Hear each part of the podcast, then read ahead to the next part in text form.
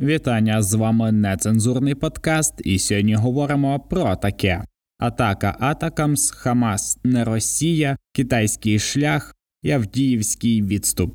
Добрий день, дорогі наші всі. Раді вас вітати тут у нас. Зараз будемо з вами нецензурно, непрофесійно і дуже дуже поверхнево говорити про події та новини, які відбуваються навколо нас. Поговоримо про те, чим відрізняється Російська Федерація від Хамас. Поговоримо про те, хто фінансує Хамас. Поговоримо про Атакамс. Нарешті вже блять, слухайте, два роки вже от майже є.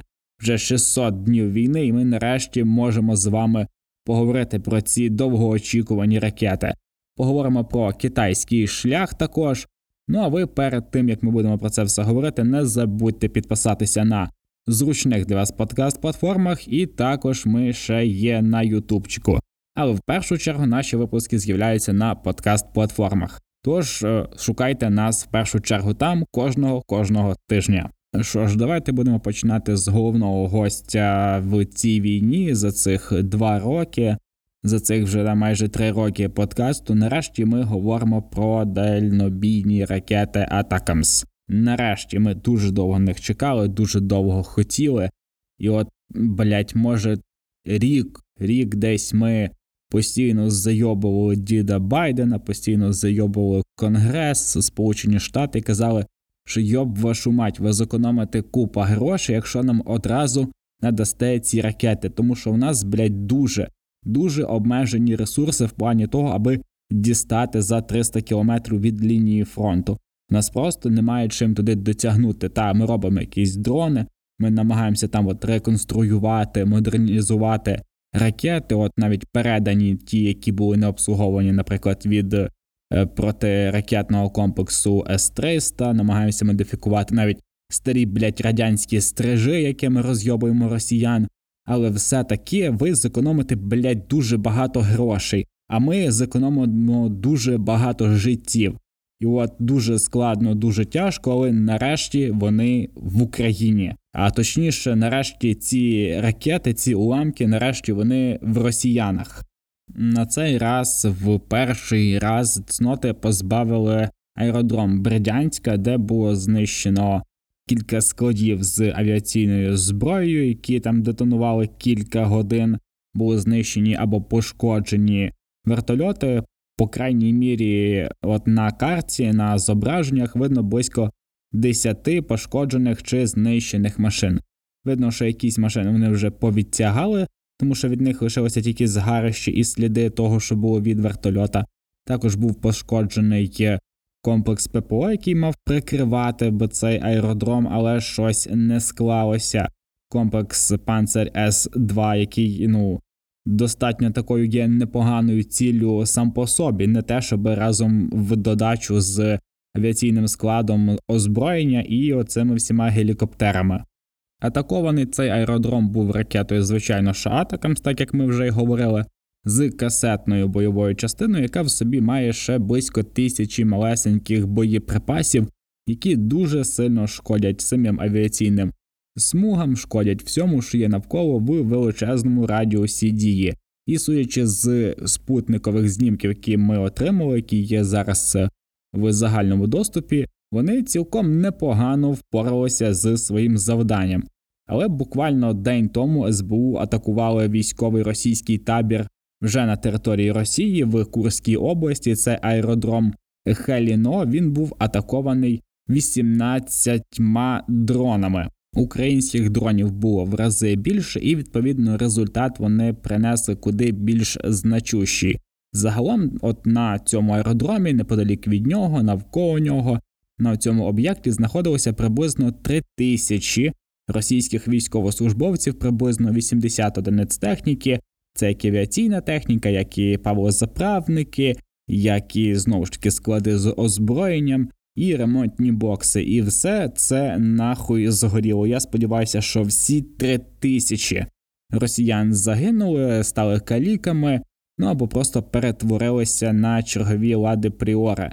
Але хоча зараз здається, що вже такого немає, і вони могли перетворитися, ну не знаю, в мішки з пельменями, які дають загиблим матерям, в мішки з фаршем. Я бачив, що ще російські солдати перетворюються в буханки хліба, і те, що російські солдати перетворюються на дуже кріпові надгробки. Ну, в цілому, все. Я сподіваюся, що оцей весь перечень речей, в які може перетворитися росіянин, отримала кожна мама в Російській Федерації. А вже ж російські аеродроми, аеропорти, злітні посадкові смуги це все для нас є небезпекою, тому що зима близько, і Російська Федерація неодмінно почне випускати ці всі накопичені ракети нею для того, аби нарешті зробити блокаут. У неї це не зовсім вийшло зробити минулого року, але я гадав і гадаю, що цей раз вона буде набагато більше винахідливішою. Впевнений, що у нас є ще в тилу достатньо багато колаборантів, зрадників, які готові вбити за паспорт з куркою своїх знайомих, своїх рідних, своїх друзів, навіть, можливо, якихось, е, не знаю, родичів там чи власну матір, тому що у нас вже були такі випадки, коли колаборанти наводили ракети ну буквально на будинки своїх батьків і так далі. Тому я радше би шукав більше корінь в оцих людях.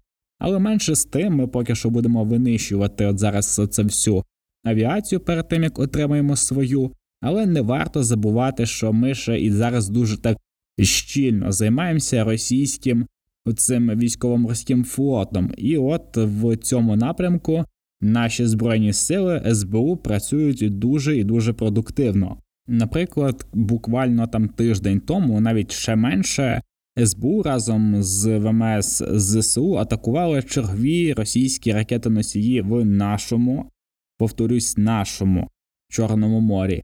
І ці кораблі трошки постраждали так, що їх довелося якби буксирувати до найближчих оцих новоросійських, де зараз Російська Федерація дислокується, тому що для неї вже не є дуже комфортним наше, повторюся, знову Чорне море. Постраждали такі кораблі, як Буян і Павел Державін. Павел Державін, їбать тебе в рот. Як? Ну як можна, блядь, так називати, не знаю, людину, блядь, корабель, Державін. Яка нахуй держава, блядь, слова, нахуй такого навіть в російській мові немає. Коротше, менше з тим. От е, найцікавіше це те, що москалі кажуть, що не змогли знайти причину, яка уразила ці два кораблі. Чи то були надводні дрони, навряд чи, тому що їх було би видно, було б якісь там, не знаю, уламки. От Російська Федерація по уламках якось намагається збирати от свої аналогічні дрони, але так собі в неї це поки що виходить, тим паче, що ми буквально кілька тижнів тому атакували знову ж таки військово-морську базу Російської Федерації, де ремонтувалися і підводні човни, пам'ятаєте, знищений перший підводний човен, де і мали би робити ці морські безпілотники. А цей раз виходить, що український військово-промисловий комплекс зміг створити, ну як би так сказати, м'яко підводний безпілотник, якщо хочете просто керовану торпеду, яка під водою знищує російські морські оці човни, підводні човни. До речі, про підводний човен. От СБУ повідомляє, що все-таки одному російському підводному човну вдалося втекти якось, але це тільки поки що. Звичайно, що трошки далі буде більше інформації. Ми більше будемо дізнаватися про те, чим ж саме ми будемо розйобувати Росію і розйобуємо її зараз. І як ми бачимо, наші можливості не обмежуються повітрям, землею чи поверхнею води. Ми знаходимо росіян і дістаємо їх навіть з під води. Ну і давайте наостанок трошечки поговоримо про Авдіївку. Останніх кілька тижнів нам ідуть загострені бої. Росіяни вирішили, що вони вже достатньо насиділися в обороні і вирішили піти в наступ, який, по ідеї, навіть має якийсь сенс зайняти трошечки висоти, зайняти більше міської забудови, і знову ж таки, там, я не знаю, в мільйонний раз спробувати зробити котьол, тому що вони один раз його зробили в 2014 році, і ми пам'ятаємо так і Лавайський, ми пам'ятаємо, як тоді воювала Росія. І от вони до сих пір намагаються ще з 2022 року робити якісь котли. То це там мав бути котел між областями, то між містами, то між населеними пунктами, то там між районами, то там між вже будинками, і ніяк до цього всього в росіян руки не дійдуть. Але вони не жаліють ні техніки, ні людей. Ми бачимо, що там величезна кількість озброєння, там під 70-80 одиниць техніки. Ми пам'ятаємо вже такі схожі російські наступи, коли там в болоті Україна розйобувала артилерією і квадрокоптерами величезну кількість російської техніки, яка до сих пір сидить там в багнюці. І от зараз Росія слово в слово, крок в крок повторює все те саме, що вона вже і проходила. І як заявляли дуже звитяжно спочатку росіяни, що вони зайняли ключовий Кірікон, просто якийсь насип, який трошки повище. Ну а вже на наступний день були крики, воплі, шмарклі і соплі про те, що необхідно терміново нам величезна кількість чорних трупних пакетів, тому що штурм Тірікона трошки не вдався. Наші військові ж коментують от події під Авдіївкою як військові навчання або тир. Що вони мають на увазі, що летить дрон і коректує артилерію, і їдуть російські мальчики в трусіках зверху на танках, йде трошки піхота, намагається якось от штурмувати оцей Тірікон, спочатку піхотою, потім технікою або й технікою одразу. Техніки величезна кількість, і росіяни з нею от не дуже добре пораються. І от українці, наші воїни, просто розйобують цю техніку найдешевшим способом артилерією. І таке вже було на Купінському напрямку, таке вже було на багатьох інших спробах Російської Федерації все таки якось спробувати взяти там черговий пагорб, черговий тірікон чи якусь е, чергову застроєчку. До слова, Україна зараз використовує більше артилерії, ніж Російська Федерація. Це справді переломний момент в цій війні, так як це війна безпілотників і артилерії.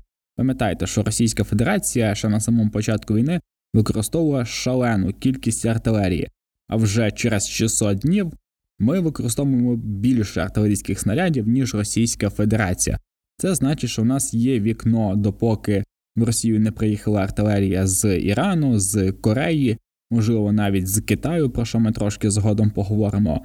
І зараз саме час, аби якомога з більшою інтенсивністю донатити наші армії. Тож не забувайте підтримувати монобанки, не забувайте підтримувати збори, не забувайте донатити, тому що зараз вже навіть зима, як ніяк вже є заморозки, а наші воїни чатують і захищають нас цілодобово в будь-яку пору року.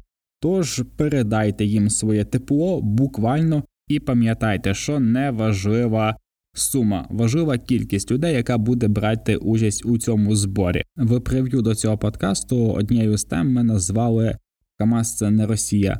Але знаєте, останнім часом все-таки якось не хочеться говорити про цю війну в Ізраїлі, хочеться говорити про те, що відбувається в нас. Тому що зараз новинні стрічки більшості українських змі, закордонних змі, ця вся увага, особливо журналістів з там Сполучених Штатів, з Європки, вони якось от прив'язані до Сходу.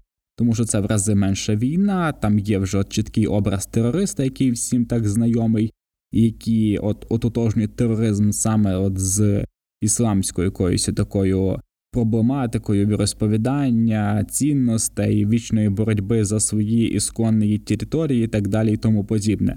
А в нас зараз на території нашої країни йде в десятки, в сотні, в тисячі разів масштабніша і більш кровожерливіша війна з набагато гіршим і набагато складнішим противником, який має в рази більше озброєння, в рази більше потугу, і до того всього він має таку міжнародну легімітизацію.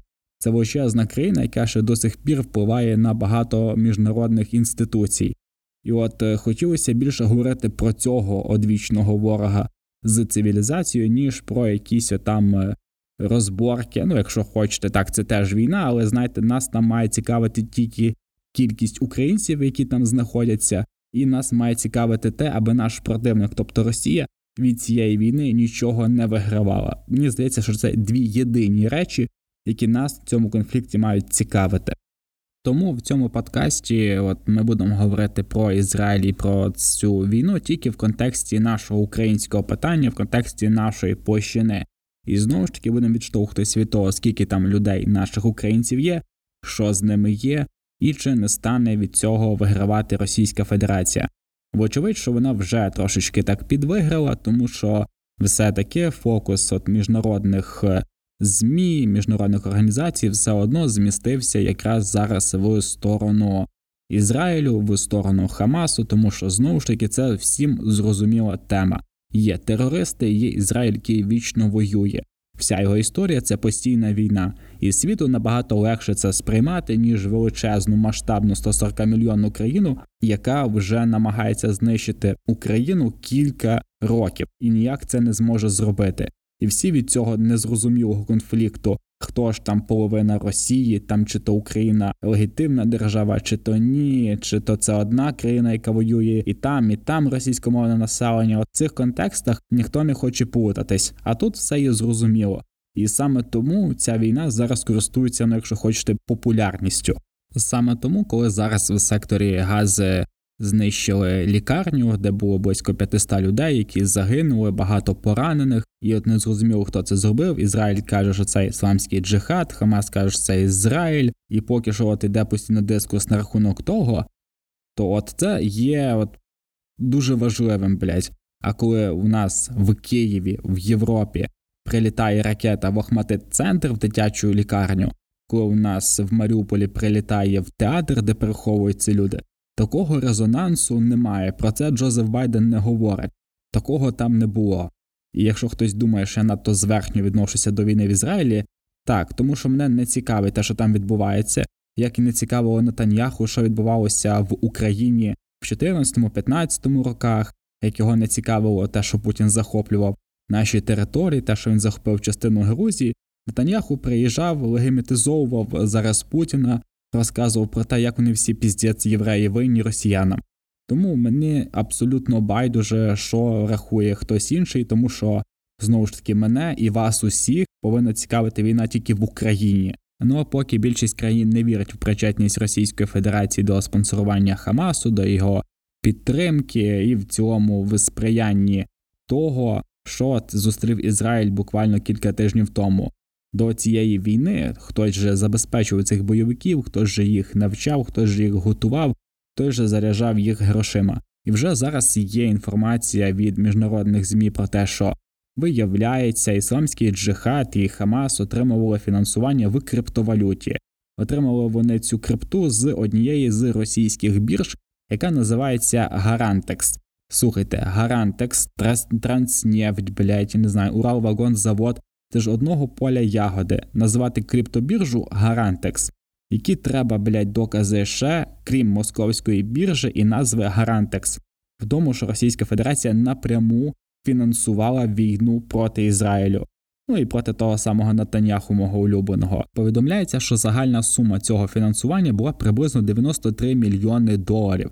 Хлопці, дівчата, це не маленькі гроші, і Росія має звідки давати такі гроші для того, аби стягнути знову ж таки фокус війни з України в той самий Ізраїль. До речі, пам'ятаєте вагнерівців в Білорусі, які там готувалися напасти на Москву? Зараз повідомляється про те, що частина цих вагнерівців, їхня більшість зараз перебазувалася в Сирію, перебазувалася трошки на схід, і там зараз продовжує навчати і озброювати бойовиків Хамас, ісламського джихату, та й в цілому продовжує вкладатися у війну проти Ізраїлю проти російських громадян, які там живуть, проти євреїв, які так сильно вдячні Російській Федерації, і все одно, навіть після цих е, інформаційних атак з приводу того, що Україна продає західне озброєння якраз е, в Палестину, продає його там чи в Сирію, чи от тут е, продає якраз ісламському джихату, і він воює цією зброєю проти Ізраїлю і так далі, все одно не сказав жоден світовий лідер про те, що Російська Федерація причетна до того, що зараз там відбувається. А Російська Федерація якраз є і основним спонсором терору в усьому світі в Африці з цими ряженими диктаторами по типу Лукашенка, в Сирії з приводу от Башара Асада, які так само там підтримували тероризм, які так само там робили всі ті речі, які зараз відбуваються в Ізраїлі, в Україні і відбувалися в Африці і все одно ніхто не хоче говорити про очевидні речі, що і от диктатори в Сирії, і диктатори в Африці, і от не знаю, там диктатор Лукашенко. Це все тільки робочі руки Російської Федерації, а Російська Федерація і є основним ресурсом для підтримки терору в усьому світі, і особливо у вище перечислених країнах. Саме Російська Федерація є тим злом, не якісь там люди з автоматами, які зараз воюють в Ізраїлі, ні там якісь ряжені церкви в Африці, а саме Росія, яка криптовалютою, озброєнням, бойовим досвідом, навчанням, технологіями підтримує тероризм. Росія розуміє, що подальша ізоляція її від всього світу буде для них ну не те, що катастрофою, просто не дуже бажаною річчю. Росіянам все одно байдуже, хто міг виїхати, той вже виїхав. Хто в Росії всередині того варіантів з приводу того, як буде розвиватися його життя, не так вже і багато, але Росія хоче залишитися ще серед адекватних країн, і от їй не шкода грошей, ресурсів для того, аби почати ще одне чергове СВО на території Ізраїлю, хоч і не своїми руками, а може і своїми, тому що ну Вагнер все-таки так чи інакше там помічений. Ну, як ви знаєте, це вже російська от контора, вона належить повністю Росії. Раніше це була приватна там військова компанія.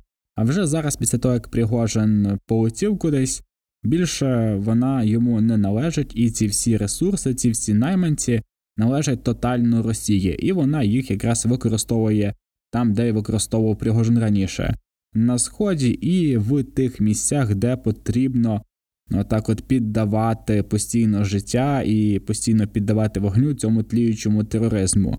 І якраз Ізраїль є от чудовим отаким місцем для реалізації от необхідних е, цих планів, необхідних вмінь, які мають вагнерівці, особливо на фоні досвіду, який вони отримали тут, на нашій з вами війні в нашій країні. Але Росія всіляко намагається показати себе такою багатовекторною країною, що наче в неї ще є союзники, що наче в неї є якісь от міжнародні зобов'язання, вона все ще є частиною світової політики, і досить багато країн їй в цьому допомагає.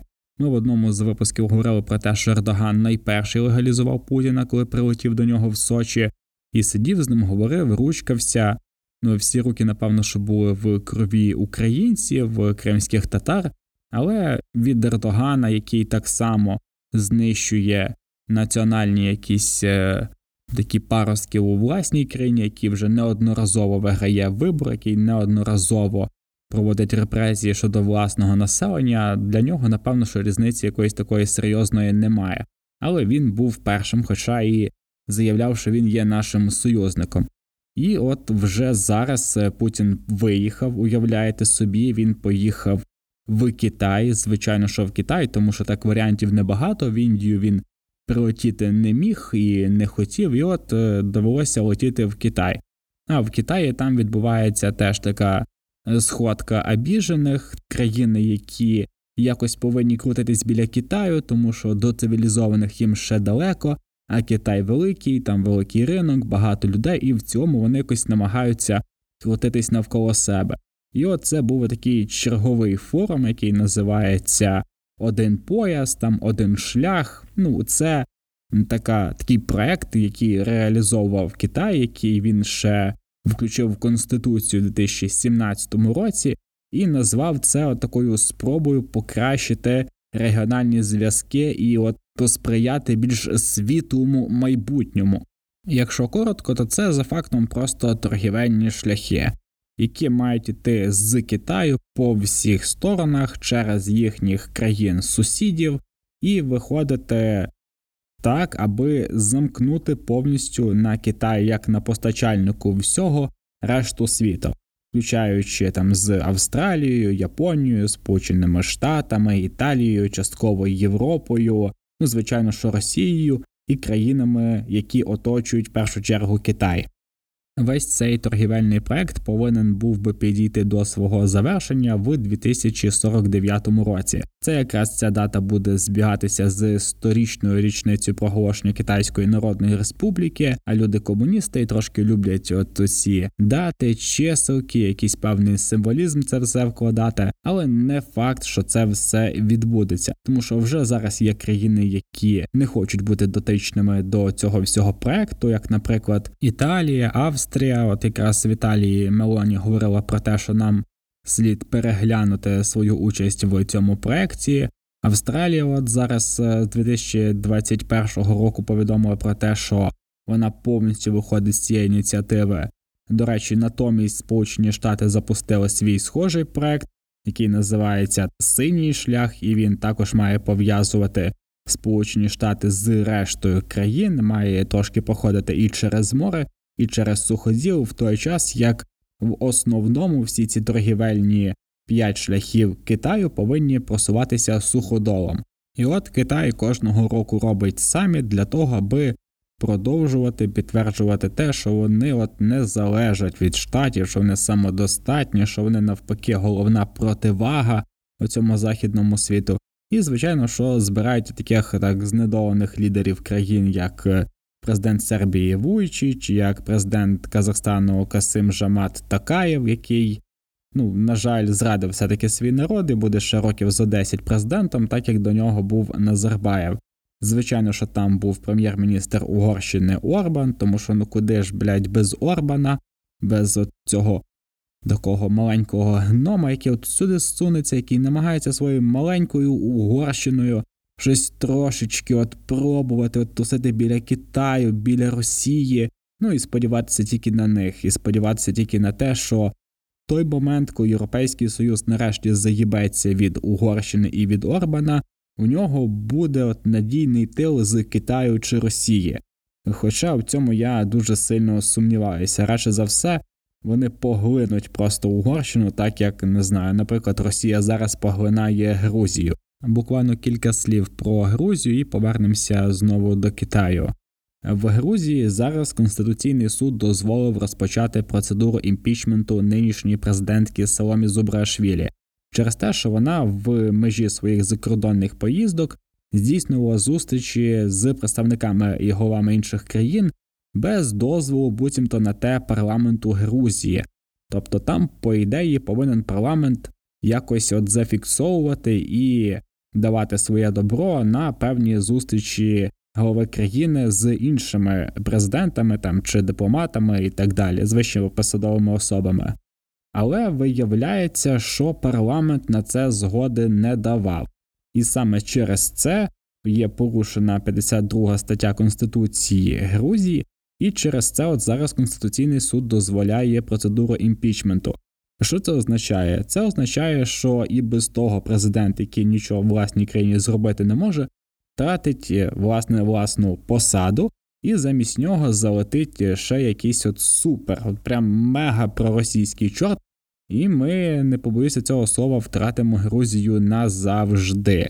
Напевно, що будуть якісь мітинги там чи протести. Ми бачили, що грузини якось виходять, але Російська Федерація набила руку, набила багато агентури в Грузії і дуже швидко просікає будь-які спроби Грузії, хоча б якось самоствердитись у власній країні і захистити власні державні інтереси.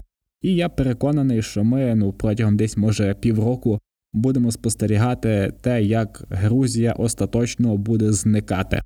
Ну а що стосується цієї сходки знедолених, ну нічого такого ж особливого не було.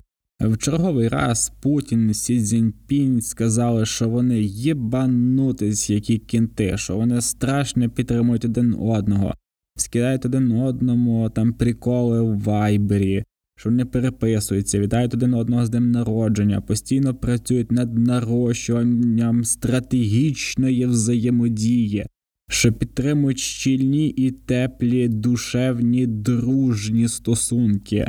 Росія і Китай це браття назавжди. Домовилися про те, що вони наб'ють татуху, де буде написано бра, а на другій руці буде написано ти. І коли вони будуть давати на одному руку, буде напис створюватись такий з обох долонь де буде написано брат, а потім вони хочуть зробити ще таку саму татуху на ногах, тільки воно буде називатися брат і брат 2. Коротше, повна шляпа, нічого нового, нічого цікавого. Говорять про те, що вони постійно будуть разом, що вони молодці, і з кожним разом не настільки сильно поглиблюють політичну взаємодовіру і підтримку, що ще трошки і дістануться аж до кишок десь в себе, тому що це настільки глибока взаємодія між цими двома, між цими двома дідами, настільки глибока, що якщо ще трошечки засунути цієї взаємодії далі, то здається, що можна буде нащупати десь печінку рукою. А в цьому більше нічого нового. Ну, що ще було таке цікаве, це те, що Сі Цзіньпінь сказав, що і Путін також говорив про це, що у них є, звичайно, що якісь там територіальні суперечки, але вони вирішуються абсолютно спокійно і з урахуванням побажань обох сторін. Тобто Путін вже говорить про те, що ну є, звичайно, що суперечки. Китай хоче трошечки землі, він там претендує на певні землі Російської Федерації, які на картах в підручниках в школі в Китаї завжди позначаються як китайські. Хоча насправді це зараз територія Російської Федерації вже багато років. Але бачите, Путін каже, що ну так, але з урахуванням обох сторін ми все-таки доходимо до якогось певного консенсусу. Так що очікуємо, коли якась там територіальна громада Росії офіційно буде там не знаю святкувати китайський новий рік. Ну а на цьому у нас все величезне вам дякую за приділений нам час, за ваше дорогоцінне прослуховування. Обов'язково підписуйтесь на наш подкаст на зручних подкаст-платформах, підписуйтеся в Ютубчику і, звичайно, що порекомендуйте його своїм друзям. Це допоможе нам знайти людей, схожих на вас, а людям, схожих на вас, знайти нас. До зустрічі!